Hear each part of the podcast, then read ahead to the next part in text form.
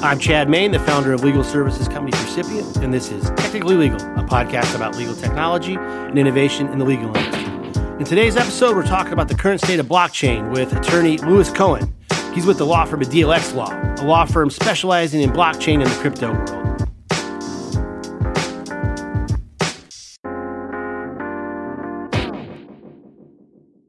Blockchain and cryptocurrency are getting a lot of attention lately. There's no question that the technology is gaining traction and cryptocurrencies are gaining more acceptance among the general public. But with this increase in adoption comes more pushback from the old guard and more scrutiny from the government. I'm a big believer in blockchain and cryptocurrencies. I agree, there's a lot of hype and a lot of overzealous marketing surrounding the crypto world, but I firmly believe that blockchain technology is going to change the way we do a lot of things and change the way we interact with each other in the future. This is especially true for legal transactions. I feel like a lot of the pushback and mistrust of blockchain technology and cryptocurrency is that it's new, and it ain't always easy to understand. But you got to remember, cars freaked people out at first, and I can only imagine what people thought of radios and electricity when they came out. And even fast forward to the modern day, the internet's not been around that long, and that took a minute to catch on. It's the opaqueness of blockchain technology is why I asked today's guest to come on the show. He's Lewis Cohen. He's one of the founders of DLX Law. It's a firm specifically set up to work with players in the blockchain world. Lewis explains how the technology works, and we also talk about some of the emerging use cases outside of cryptocurrency, like NFTs, non fungible tokens, and DAOs, DAOs, which are distributed autonomous organizations, which may or may not be the business entity du jour in the future. He also talks about the legal implications of blockchain, and we finish our discussion with a talk about the current regulatory environment. Lewis started his career before the first Bitcoin was issued and before the blockchain was created, but he was an early adopter, and he believed in it so much he jumped ship from a successful career in big law to launch his law firm. I'd had a long career doing a number of different areas, but really focusing on innovative financial products. I was just fortunate as a junior lawyer to get involved in securitization very early. And I really you know appreciated innovation in the context of being in a large law firm setting and um, you know we went through the whole financial crisis and we you know there's just a lot of figuring things out but when we kind of came out the other side of the kind of regulatory response to the financial crisis, particularly around securitization, I discovered blockchain and I thought, my God, this is really an incredible opportunity to sort of rethink the way our financial system works. Having what just, year was this? What year? Uh, this was in 2015. 2015. And so I went to the managing partner at the firm I was at at the time, great guy, and um, I said, well, you know, there's blockchain thing, and I, I, think we should start a group. And he, he, you know, scrolled up his nose and looked at me and said, well, "What are you talking about?" I said, "You know, blockchain and Bitcoin. Bitcoin." He said, "Why don't you join the fintech group?" I said, "Well, actually, yeah." I'm in the fintech group already. this is different from fintech. It's a completely new thing. He's like, yeah, whatever. So eventually I persuaded um, him and I, I founded uh, the blockchain group at, at the large law firm I was at at the time. And, and we formed a group and a team but it became clear to me that this was a space that was moving so quickly, um, and so much was happening, so dynamic that trying to do it in the context of a large law firm was just was almost completely hopeless. And there's no disrespect to the firm, which is a fantastic firm and still does great work in the space, but I, I felt like to move more quickly, we had to take it outside the large law firm setting. And I was fortunate to meet my co-founder, who unfortunately couldn't join us today, um, Angela Angelovska Wilson. She was the general counsel at um, a major uh, blockchain startup as we put our heads together, we said, you know, there's no one out there that's both experienced and has a lot of real world financial kind of experience and is deeply understands the blockchain space. And let's put those two things together and start a law firm kind of based on that. How did you meet Angela? So I met uh, pitching um, the company she was the general counsel for, Digital Asset Holding, uh, which is a was a major firm. It was actually where Blythe Masters, the well respected banker, former J.P. Morgan banker, had when she left J.P to go into blockchain, that was actually one of the things that really kicked off the whole kind of wow, this is for real. And so um, at my law firm, being the head of the group, I said, well, I've got to go meet the general counsel of this really interesting company. And so we sat down, and, and as we started talking, we realized there's a bigger opportunity. And so it's DLX law. I assume the DL is distributed ledger. Well, it's, a, it's an interesting story right there. We knew we didn't want to market ourselves under our individual names because we really thought this in the spirit of blockchain this really isn't about individuals it's about a community And so we toyed with a lot of different names. And uh, Angela, to her credit, uh, came up with this idea. And, and so initially it was indeed distributed le- DL for distributed ledger, and the X was going to be a superscript. So it was going to be DL to the X power, like a you know you know uh, like an algebraic X uh, as a superscript. And I loved this idea, and it was like really cool. And then we realized, holy moly, you know, if if, if we're going to ask everybody to, to, type our name with a superscript, you know, that's going to be the end of the world. So. The, so we moved it down to a small X, but we were, also we worked with a tremendous team, actually uh, people that Angela knew uh, from from Europe, um, to develop our logo. And if you look at our logo, you can kind of get the idea of the superscript X uh, kind of comes across in our logo. But that's the little story of our name. So you founded the firm in 2018 with Angela, and you've already alluded to it. You felt to serve the spirit of blockchain and, and those using blockchain, your blockchain clients, it needs to be different. And I read an article in I think it was in CoinDesk actually. The article said they skewed the term partner because, in their view, it fosters a sense of possession over clients or cases. Instead, lawyers will assume responsibilities based on their skills, not seniority. What's the vision there? How does that work in the real world? A great quote. I'm glad you pulled that out. And it's still very much our ethos here. So, you know, if people look, we don't say partner on our business cards. We don't really, you know, refer to ourselves unless we, you know, absolutely need to as a partner. You know, we're all lawyers here and we're all kind of um, contributing, you know, in our own ways. We've kind of expanded and contracted a little bit over the three and a half years that, that we've been around, but um, always, you know, with the view that everybody is contributing, you know, and according to their skill set and, you know, an, an interest level we also very much early on, I think you, you may have read about this, saw ourselves as part of a what we refer to as a constellation. So we saw, you know, as a smaller firm, as a boutique firm, the ability to kind of connect with others in this space, work with other law firms in a non-threatening way. And and we felt part, as part of our, our ethos as well is to, and we have very successfully worked with a number of both smaller firms and very large firms um, in a collaborative fashion, kind of coming in as subject matter experts in blockchain and digital assets and kind of of complementing the work that other larger law firms do in areas that we simply uh, can't cover. And I noticed too, as you should, you accept crypto for payment. How do you just the nuts and bolts without getting too much detail? How do you accept it? Like if you have a client that wants to pay it, how's it done?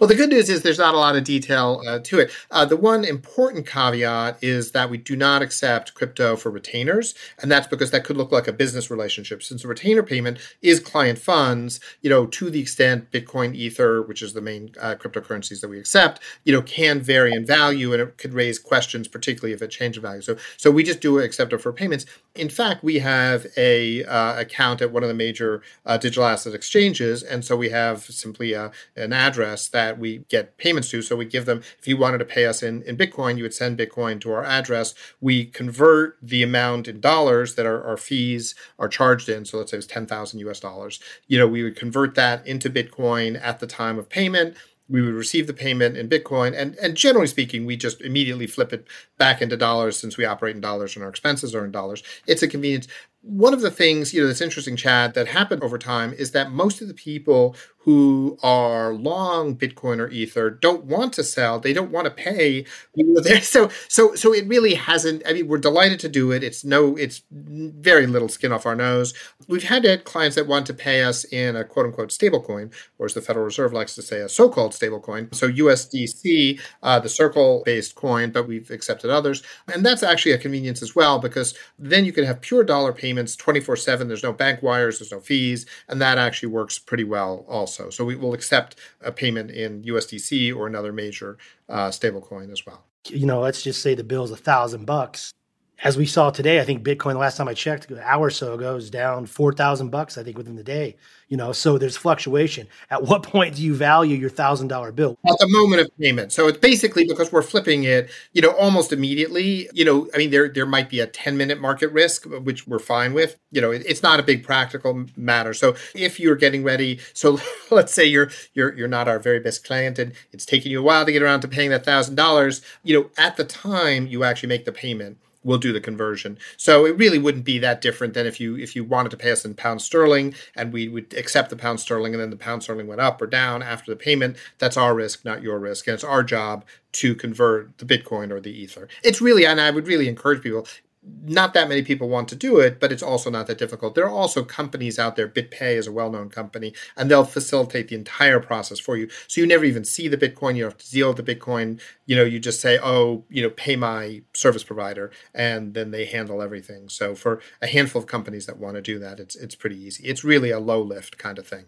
So for those out there that may not be that familiar with blockchain, with cryptocurrency this area. Let's talk about that. Number one is if you run into somebody at a party and they ask what you do and you say, well, I'm a lawyer and I focus on blockchain. How do you explain what blockchain is?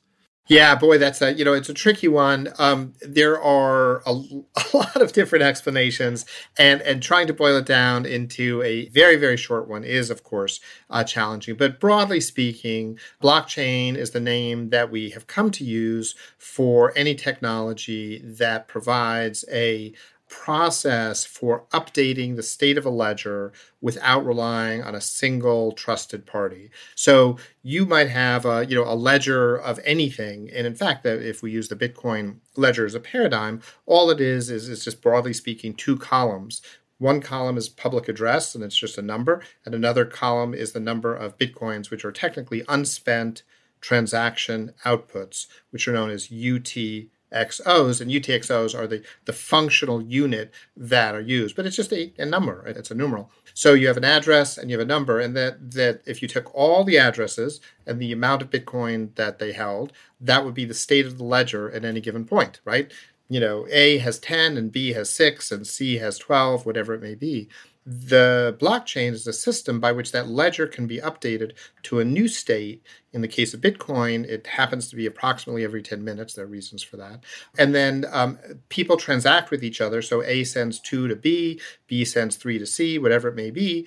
And that happens in this 10 minute window. And then at the end of the 10 minutes, there's a new state of the ledger and it shows the output of that. And it's just simply a way of keeping track of that. So that's basically what blockchain does. And it does that through a, a consensus protocol that you've, you've probably heard about. Um, uh, technically speaking, the consensus protocol is the means by which everybody who's running a node or participating in this distributed ledger keeps track of things. And one of the important things in Bitcoin that everybody kind of focuses on on is the idea of mining.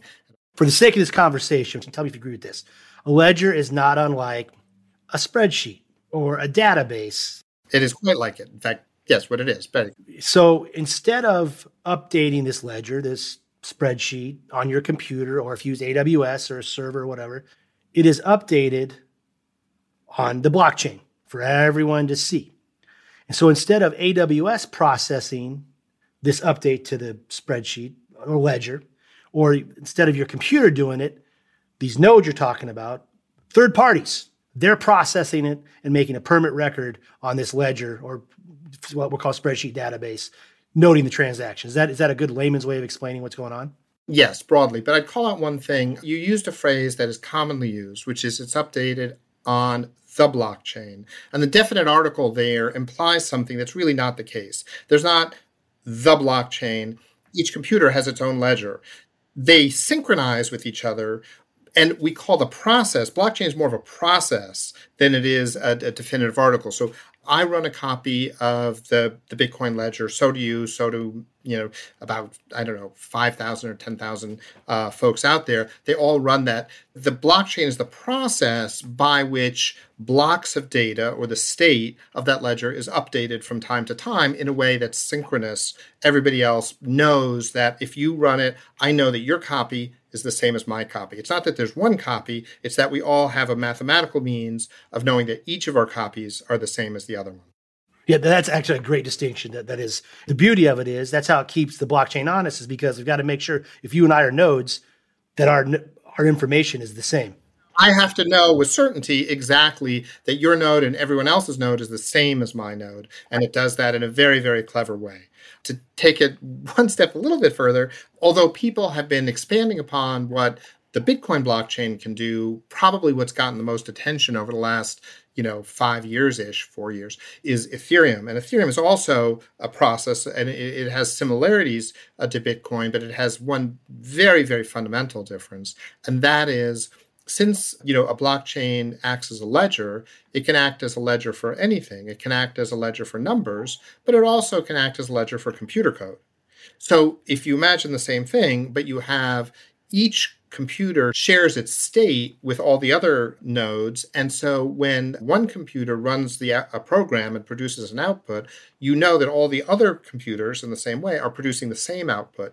This allows you to use what's sometimes called a, a virtual computer or virtual machine, and people refer to the Ethereum virtual machine. So it allows me to run a program on my computer and know that you're running the same program and having the same output in the same way that the state of your ledger was the same. But this allows you to produce extremely complex and fascinating arrangements since you can do virtually anything with computer code. And that's what allows these non fungible tokens, these decentralized finance, and all these other uh, things are possible because each node runs the same program at the same time and deterministically produces the same output. So let's talk about that. You mentioned Ethereum. Ethereum is a blockchain. Bitcoin has its own blockchain. I think a lot of people you say blockchain, they immediately think cryptocurrency, they're interchangeable. They think or they think Bitcoin is it. Draw the distinction there. Draw the distinction of what Bitcoin is versus another blockchain like Ethereum. One of the things inherent in the term blockchain, it's, it's worth noting, and for any of your listeners who are intrigued by this, and I hope some are, I highly recommend going out and downloading the original Satoshi Nakamoto white paper for Bitcoin. It's quite readable. It's only about eight pages. And it really, there's nothing better in anything to go back to the original source material, not listening to me or anyone else describe these things. So I, I would, I would strongly encourage that. So I, what I was going to say was that in the Satoshi white paper, he never actually uses the word blockchain conjoined as if it was one word, uh, which is kind of interesting in itself. So we don't really have a definition. Blockchain is not, you know, there's not some canonical definition. What is a blockchain, right? But it, what it's come to mean is this system system rather than a thing, but the system in which uh, the state of a database is updated. So, therefore, if that's what a blockchain is, it's a system by which a database is updated. There may be many, many different databases, many, many different ledgers, and they're updated in different ways at different times. So, the Bitcoin ledger maintains a record of addresses and amounts. The Ethereum blockchain maintains a record of similar addresses and amounts, but also this underlying code. And it, it also records addresses in a, in a different way. And then there are many others. There's the uh, recently the Solana blockchain has attracted a lot of attention, but there are many others as well. There's probably, you know, at least six or seven, you know, reasonably important layer one or first tier um, blockchains and they all have different ledgers that are unique to those blockchain networks. It's better, I would say, Chad, to refer to blockchain network. You'd, you'd get a better and more accurate sense rather than a blockchain or the blockchain. It's a blockchain network. And the distinction, too, is with Bitcoin, it's as of right now, I know they're working to change that. It's basically, it's like a currency. It's a, it's a store of value that can be exchanged. Whereas Ethereum is built for some other stuff, specifically smart contracts to run these the computer code, these applications, DApps as they're called, as you mentioned there. That that's the distinction at this point, right? That's a, a critical uh, distinction. People are working on on different tools that can be added. There was something called the Taproot update for Bitcoin recently, and in theory allows more things like programmability. But if you talk to someone who's what, what's referred to as a Bitcoin maximalist, they, they Bitcoin maximalists are very um, I feel very strongly that the, the, Bitcoin blockchain network is the perfect one, and, and all the others are messed up and inherently flawed and should be ignored. And you know that's everybody's got a view, but the ability to run smart contracts, which Ethereum shares with Solana, uh, Tezos, Avalanche, uh, Polkadot, and a number of others that is a very fundamental difference, and it introduces challenges as well, which are complex. But um, that's that's a fundamental difference. Many of these networks use a process for ensuring that the blockchain is protected. And you mentioned cryptocurrency. And what makes Bitcoin so fascinating is that the unit, the Bitcoin unit, serves two purposes. Um, it helps protect the network, and it creates an, an kind of an inherent internal economic um, system that allows the whole network to propagate. So each time a new block is created, bitcoins, new bitcoins are, are, are created by the protocol and awarded to whoever is operating the node that actually validated that next block. So creating an economic incentive internal to the system. Why would you plug a computer into the wall and run it and spend time protecting this network if you're not rewarded? But who's going to reward you if it's a decentralized system? If Bob's going to reward you, well, then Bob's running the system and Bob can decide when he wants to stop rewarding you. So it's inherently necessary that any decentralized blockchain network have an internal digital asset to provide the reward that's necessary to induce people to devote real world resources to that network. That's mining, Bitcoin mining. They get rewarded for mining. Right. It's it's the the effort that uh, occurs in the real world, consuming real electricity, consuming real computing equipment, and that's done to protect the network to make it somewhere between difficult and nigh on impossible to attack the network in, in some way. And although many people talk about hacking um, in the context of a wallet, so I have a wallet that may hold um, some Bitcoin, we can talk about what that means. But the network itself has never been hacked, never been challenged, and it's it's just about impossible. It's not nothing is impossible in this world, but uh, just about so. We don't have to need to get too deep into this one because this can get a little crazy. But so distinguish the way Bitcoin is mined from a proof of stake. With the way transactions are confirmed on other blockchain networks.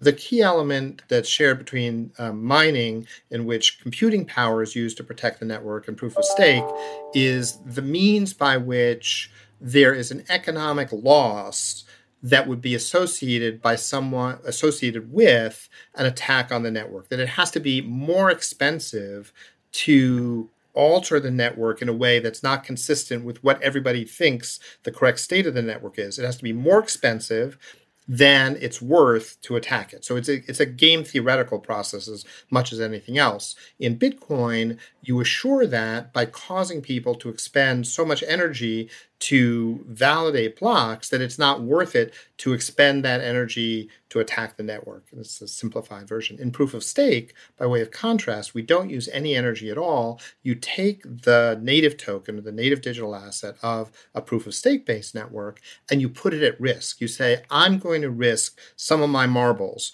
and if you figure out that I didn't validate this network, I didn't cause the state to update in a way that everyone else agrees with, you get to take my marbles away. And so that I put that at risk. That's my stake. I'm saying I have this economic interest, which is some of the native token, and I'm putting it at risk to validate my you know goodwill in correctly updating uh, the network. So it's a different system. It's a very different system but it requires very little you know energy. You're not you're not doing compute power to do that. You just have to have some of the digital asset and put it into a system uh, where it, it, can be at risk, and that does require the use of smart contracts. And so it, it's it's the Bitcoin system is not really amenable to proof of stake uh, in its current form. And like the Bitcoin miners make Bitcoin for doing the mathematical problems, proof of stake validators also make whatever that native token. Exactly right. So a validator is usually referred to in proof of stake. A validator will put at risk some of their native tokens will perform the process of reviewing the transactions that are proposed. Nothing stops me if I have, you know, uh, five ether in my account and I try and send you 10 ether. There's nothing that stops me from sending that instruction to the network of computers operating uh, the Ethereum network. However, so I can do that. I can send it out there, but whoever is validating the block that that transaction uh, contains will look at that and say, hmm, you know, by computer, of course, you know, Lewis only has five ETH in his account. He's attempting to send 10 ETH. That's no good. Chuck that one out of here. So for every different state of ledger, and the Ethereum ledger updates about every 10 seconds. So somebody's computer has to look at all the proposed transactions, throw out the bad ones, keep the good ones. And again, to provide those resources, they have to be rewarded. They risk they're not risking electricity. They're not risking the cost. They're risking losing their existing ether and their potential gain is that if they correctly validate a block, they'll get a reward of more Ether. When we come back, Lewis is going to talk about some of the newer uses of blockchain technology like NFTs and DAOs. We finish up our conversation with a discussion about the current regulatory environment in the crypto world. We need to do more with less. That is the key takeaway nowadays from almost every survey of in house counsel. But what if it didn't have to be that way? What if you actually could do more for less? By combining legal expertise and technology, Percipient enables legal teams to get more work done for less. Buried in contracts and sales is frustrated with turnaround time? We can help with that. Did you just get hit with a subpoena and reviewing 100,000 documents and files will tax your resources or cost you a small fortune in billable hours? We can help there too. Our team of legal professionals leverage tech and project management principles with the right amount of human oversight to deliver precise, efficient, and cost effective legal solutions. Whether it's legal operations and contract management support, subpoena compliance, or document review, Percipient is your partner in really doing more for less. Percipient, legal services powered by technology. We'll get back to my conversation with Lewis Cohen in just a second. But before I do, and as I always do, I want to encourage you to check out tlopodcast.com. There we have an episode webpage for every episode we do with more information about our guests and links to some of the stuff we talk about. This is a great episode to check out because Lewis and I are talking about a lot of stuff and we put a bunch of links in there. Also, if you want to subscribe, you can pretty much find us wherever you get your podcasts. And if you like us enough, if you like hearing these stories and you like learning about this legal tech, I hope you tell a friend and give us a positive rating. All right, let's get back to my conversation with Lewis Cohen. Let's talk about some of these uses. Um, it's been all the rage lately, the non fungible token, the NFTs. But before you get on into talking about their uses and what let's let's distinguish what they are: a fungible token like an ETH versus a, a non fungible token. Sure. Well, you pretty much, see the nice part is you summed it right up there. So, in theory, at least, the non fungible token is a unique one of one. It's the only one of its type. Whereas a fungible token, there may be, you know, millions, if not billions of them that are all functionally the same. And one way of thinking about them is a little bit like dollar bills. You know, as far as we're concerned, each dollar bill is fungible with each other one. They might have a slightly different serial number on it. One might be a little bit more worn than the next, but we're indifferent to those distinctions and we treat them all as fungible. An artwork, of course, would be an example of something that's non fungible. Picasso may have painted, you know, whatever, a thousand paintings in his life, but each one is distinct from the others. Some have much more value than, than the others. So dollar bills are all fungible, even if they may have very, very minor uh, distinctions among them. Picasso paintings are non fungible. Each one is unique in and to themselves. However, Picasso may have, and in fact did, create posters. So he may have created a run of 10 posters, signed them all, but they're identical to each other, right? Right? So those we still generally categorize when a non-fungible token is one of 10 or even one of 100, we would still usually categorize those as non-fungible, even though within their set there is fungibility among them, right? So in the if you think about the signed Picasso posters, you're pretty indifferent. So if someone, you know, you you bought one and someone swapped out the other ones, you couldn't tell the difference and you wouldn't really care. The problem, of course, intellectually you get into is well, well, if it's one of 10 or one of 100, well, still that's very different from one of a million. But what if Picasso ran off, you know, a million copies of a particular thing? Well, that's not very non fungible anymore. These are one of the many, many puzzles that you know come up. But broadly speaking fungible is when you're indifferent as to any given one of that unit. Non-fungible is when there's a level of uniqueness that you know merits saying these are different from those even if the these is more than one strictly. The most common use case is art a video or a, a digital image it's created whatever it is. Someone goes to OpenSea or Rarible some of these other these other sites and buys one but that particular image is connected to a block on the blockchain network. And if the person buys it, then their address, their wallet's associated with it. So everybody can see they own this one particular one at 10 or whatever it is, this, this non fungible token right? On Ethereum, uh, tokens are created with smart contracts, which are which are bits of code. And in particular, a standard was developed some years ago uh, by a company called Dapper Labs, and it's known by the number of, of, of its proposal. So it's um, uh, known as ERC 721. And that's just a standard. And um, again, people are interested. It's not that hard to actually look at the code and, and kind of get a feel for it. And I, I strongly encourage people to do that because if you're going to be a lawyer in the space and you're not willing to kind of roll up your sleeves and, and, and look at code, you know, that's not, not ideal. So the 721 standard is just a bit about, you know, in its most simple form, about eight to 10 lines of code, something like that and it's got various uh, fields in effect. And one of the fields is called token ID. And the token ID field then uh, carries a subject, um, an object in that field that can be any sort of uniform resource um, indicator. So it could be, for example, a website address or some other thing. So what the token does is, is the token is this, you know created by the smart contract code, and the smart contract code will point to a resource elsewhere. Generally speaking, you can, in theory, embed some kinds of metadata or artwork into the token let's ignore that for the time being. It's a little more complicated. But the point is that what you're buying when you buy a digital asset is really what you get is the ability to give an instruction to the blockchain network as to where to send it next and the ability to identify yourself as the person the only person who can give that instruction getting really legal for a moment because we haven't talked that much law the Uniform Commercial Code governs many, of course, commercial transactions, as commercial lawyers will know. Um, there's a process ongoing right now through the Uniform Law Commission and the American Law Institute working together, uh, the ULC ALI, to draft a new article to the Uniform Commercial Code. It would be a new Article 12 and new Article 12 would be specifically for a new type of asset uh, called a controllable electronic record. So, uh, you know, we've had, uh, for example, electronic chattel paper for some time. This really is a, a major expansion on that and trying to recognize as a matter of commercial law, as a matter of state law, what exactly we're talking about. And and I think the Uniform Law Commission team that did it did a fantastic job. I'll call out my good friend Drew Hinkes if he's ever going to listen, because he was one of a, a, large group of folks who who worked on it and, and did a great job. And and so this idea is what do you own when you own an NFT? Just circling us back, right? What do you own? You have a controllable electronic record. You can tell the Ethereum blockchain as to this particular smart contract send this to another address. That's what you have. You have the ability to give an instruction that the network will follow.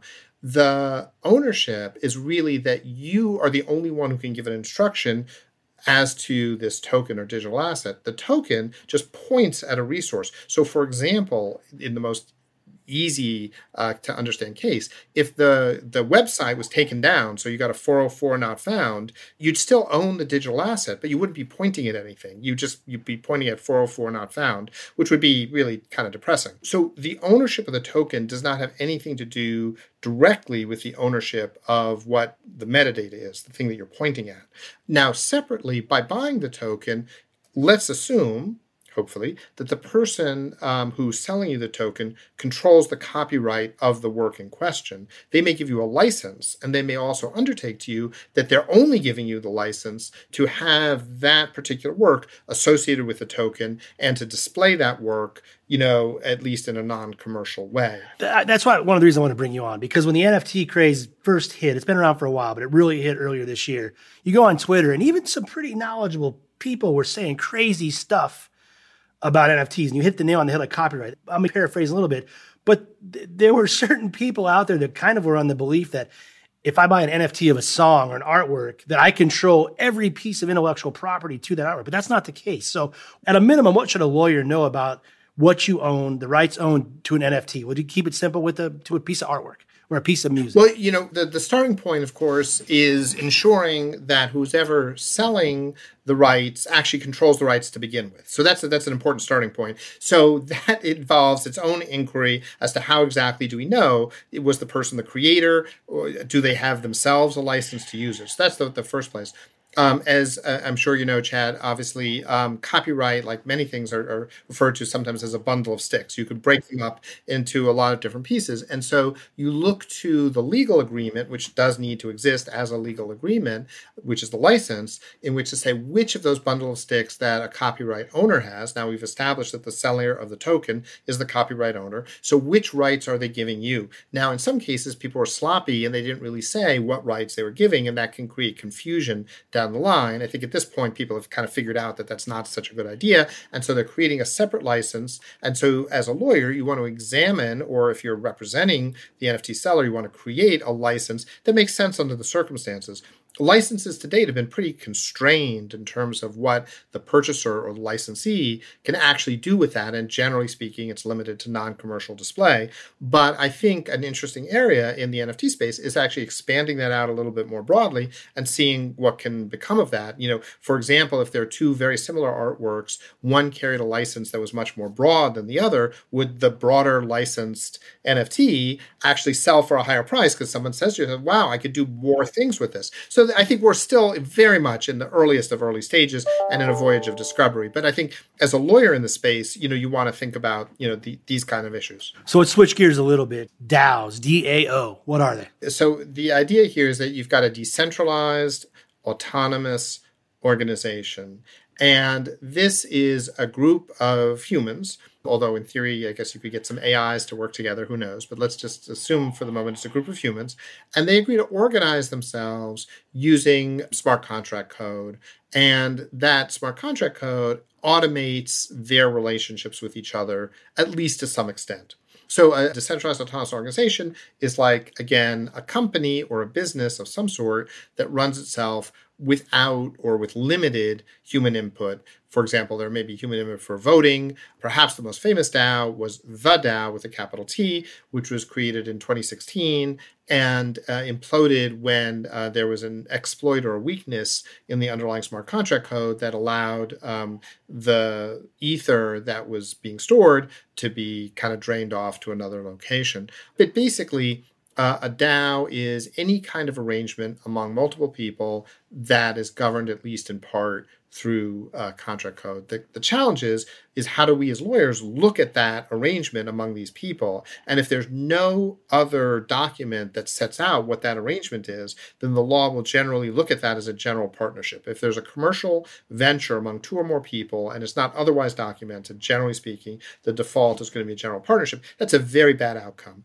because, uh, of course, as, as I think many of your listeners will know, in a general partnership, each partner is uh, severally liable and jointly liable for all the debts of the entirety of the partnership. So that's a, a very bad result. Now, can you find that person? Can you get jurisdiction over that person? And then can you actually enforce against that person? Well, that remains to be seen. But I think few people want to put themselves in the position of being generally liable for the debts of a group of people who they don't know and don't know what they're doing or what kind of trouble they're making. Under tax law, there are issues as well. A publicly traded partnership is a concept in the United States that, generally speaking, is a partnership that has more than, I believe, 100 um, separate people and trades on an exchange. And since the tokens that are used to represent the relationship in the DAO can publicly trade, you may have a of a publicly traded partnership for tax rules, which also has very adverse consequences. So, you know, for lawyers, this is not an area to, to dabble in like at all. So to become involved in a DAO, you need to get the DAO's token, whatever that is, so you can vote. So instead of like shareholders voting based on the number of shares they have, or if it is a LLC or a partnership based on their, their how much of that entity they own, you vote with these tokens. And so is a, a way of looking at this is a DAO is I don't this kind of loaded word, some sort of organization entity that's on the blockchain and governed by smart contracts. One way I try and sometimes explain this to folks is if you think about a fan club. A fan club is a loosely organized group of people that share a common interest. Let's say Britney Spears. We're all you know, very concerned about Britney and we, we hope she's doing better these days and whatnot. So we have some common interest. We may or may not have some common economic goals, but we kind of come and go as we see fit. We may vote on what we're going to get Britney for Christmas, you know, because really we're so happy that she's doing better these days or whatever it may be. But it's a very loose affiliation of people that share some interest or another in common and have some economics associated with that. And that's just kind of a way, you know, it's not as strange a concept as you might think that people loosely organize around around a common interest. Social tokens, not unlike a fan club, is one of the more mature is not the great word, but it's it's a more prominent use case of these DAOs right now. Yes, absolutely. So people do that. and There's there's a range of uses. I, personally, the, the my main kind of talking point, folks who know me, when I talk about DAOs, is simply this: that you know we're a group of individuals have strong feelings about something and are willing to invest the time, it's actually an interesting kind of social arrangement.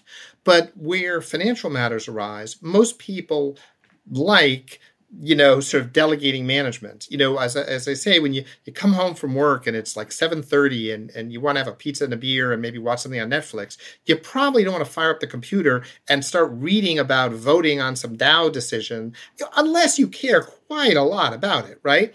And so, you know, I think DAOs are fantastic, but they are somewhat constrained in terms of the number of individuals that are involved and also what their objectives are. So things like a religious group might be very, very well suited to that. People who share something in common in a relatively defined way. But just to say, like, I've got a financial DAO, it, it, you say, well, why isn't that a company? Because you want it, it inevitably you will delegate decision making to some small group of people because you don't want to do it yourself in almost every case. And at that point, you just say, well, why don't you just have a company and have the benefits of limited liability, et cetera? And I thought a lot about that. The small group of people at the end of the day needing to make decisions Can that be accomplished in a DAO?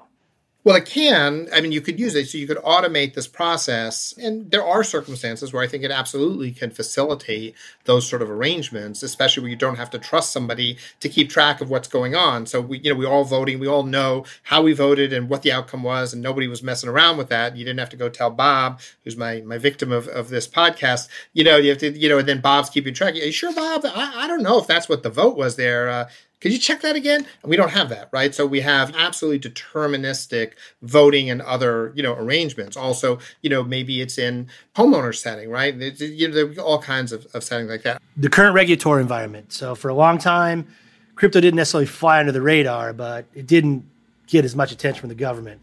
SEC's looking at it, other governmental agencies are, foreign and domestic. What's going on now? What's the current state of things?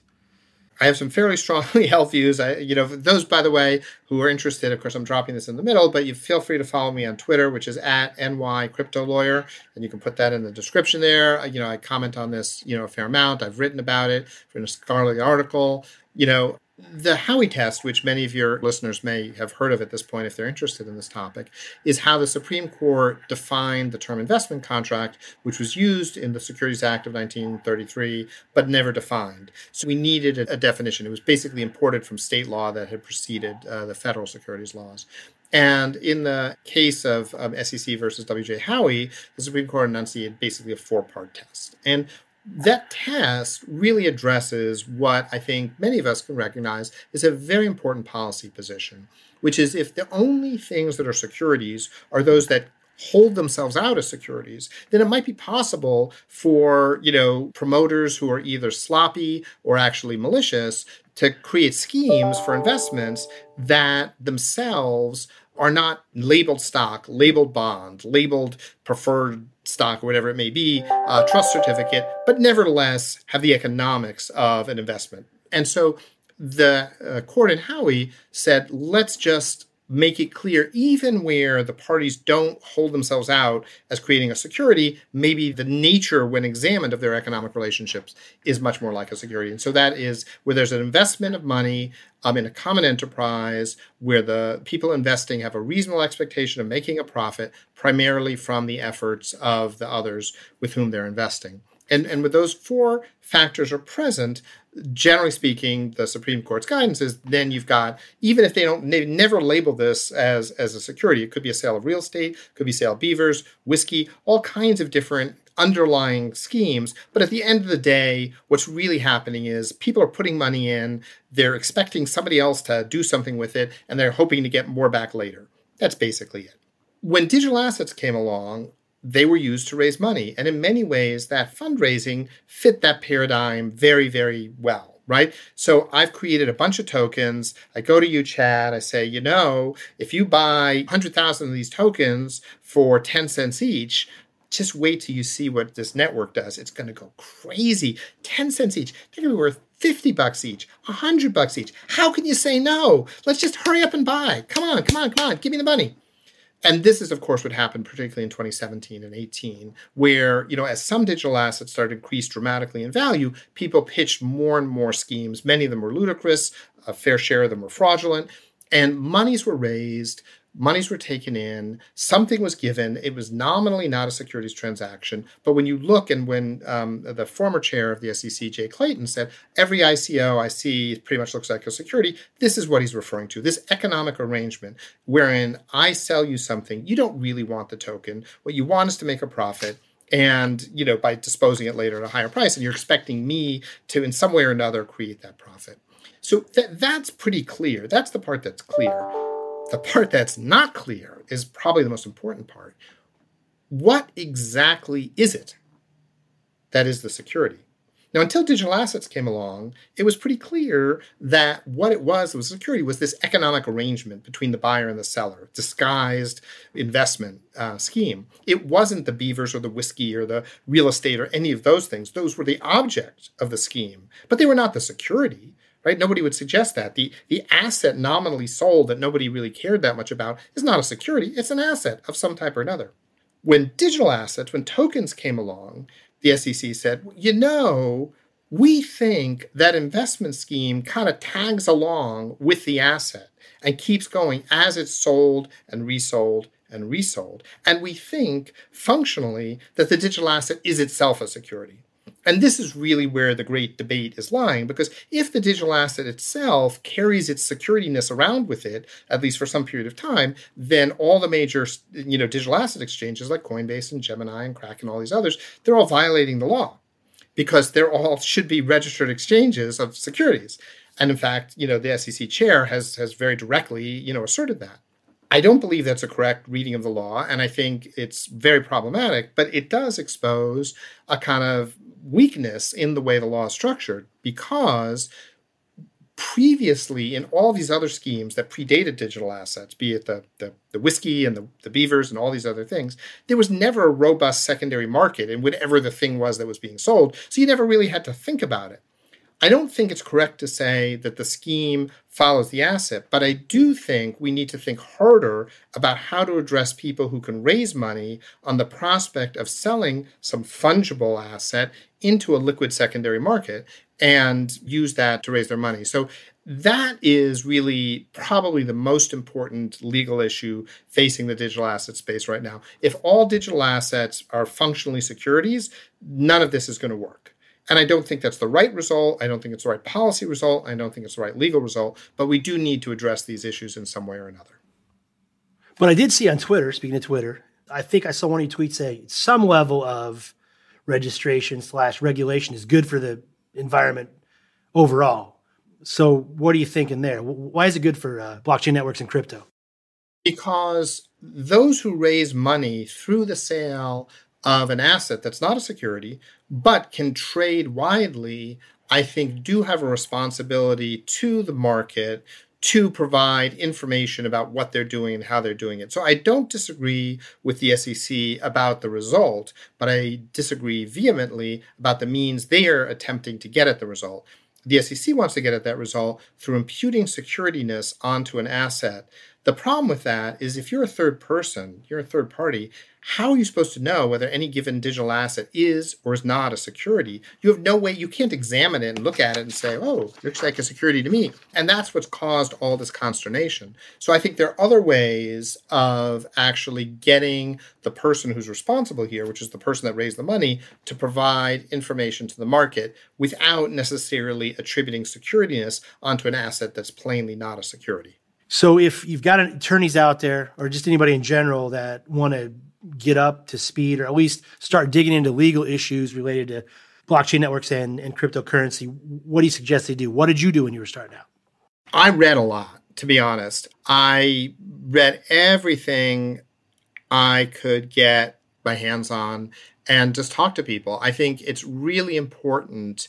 This is an area where you've really got to know the underlying technology and how it works, especially where we use a lot of metaphors coin, token, chain, uh, wallet, all these words that, you know, those are just metaphors for code and things that happened. And I think as a lawyer, if you rely on those words, you won't really, those metaphors, you won't really understand what's actually going on here. And I think that's like really, really important. So I would say the starting point is just to dive in and start learning. I think what my experience has been, Chad, is that that's not a difficult assignment because those who are interested, you know, just inevitably find themselves what I, I refer to as the Friday night syndrome, where it's Friday at about eleven thirty, and you're in bed, and your partner, whoever that may be, is like, "Honey, turn out the light," and you're like, "One more article, one more YouTube video, one more thing. You know, when you when you reach that point where you're so interested, you've got to learn more, and I think it comes very naturally for most folks. And if you if you are that way, you know, dive in. I think there's so much. Don't feel in any way, shape, or form that you're too late. We're at the earliest stages, not the late stages. There's plenty of time to become a world leading expert. Start learning, start engaging, go on Twitter, you know, write stuff on Medium, you know, contribute to the discussion and uh, comment on this podcast and, and just become part of a community. I think that's really exciting and it's a great place to be. Lewis, thanks for your time. You've already mentioned your Twitter handle, but let's say it again. And if people want to get a hold of you elsewhere, how do they do it?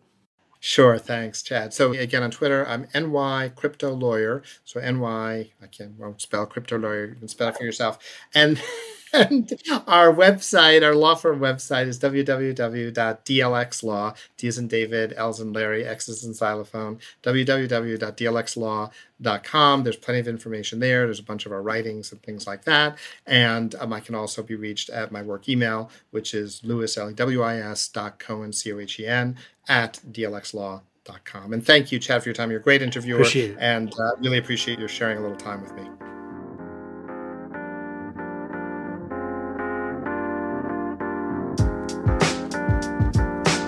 That's it for today. I appreciate you listening. If you want to get a hold of me, you can find me on LinkedIn or email me at cmain at percipient.co. That's C M A I N at percipient.co. If you want to subscribe, you can find us pretty much wherever you find podcasts.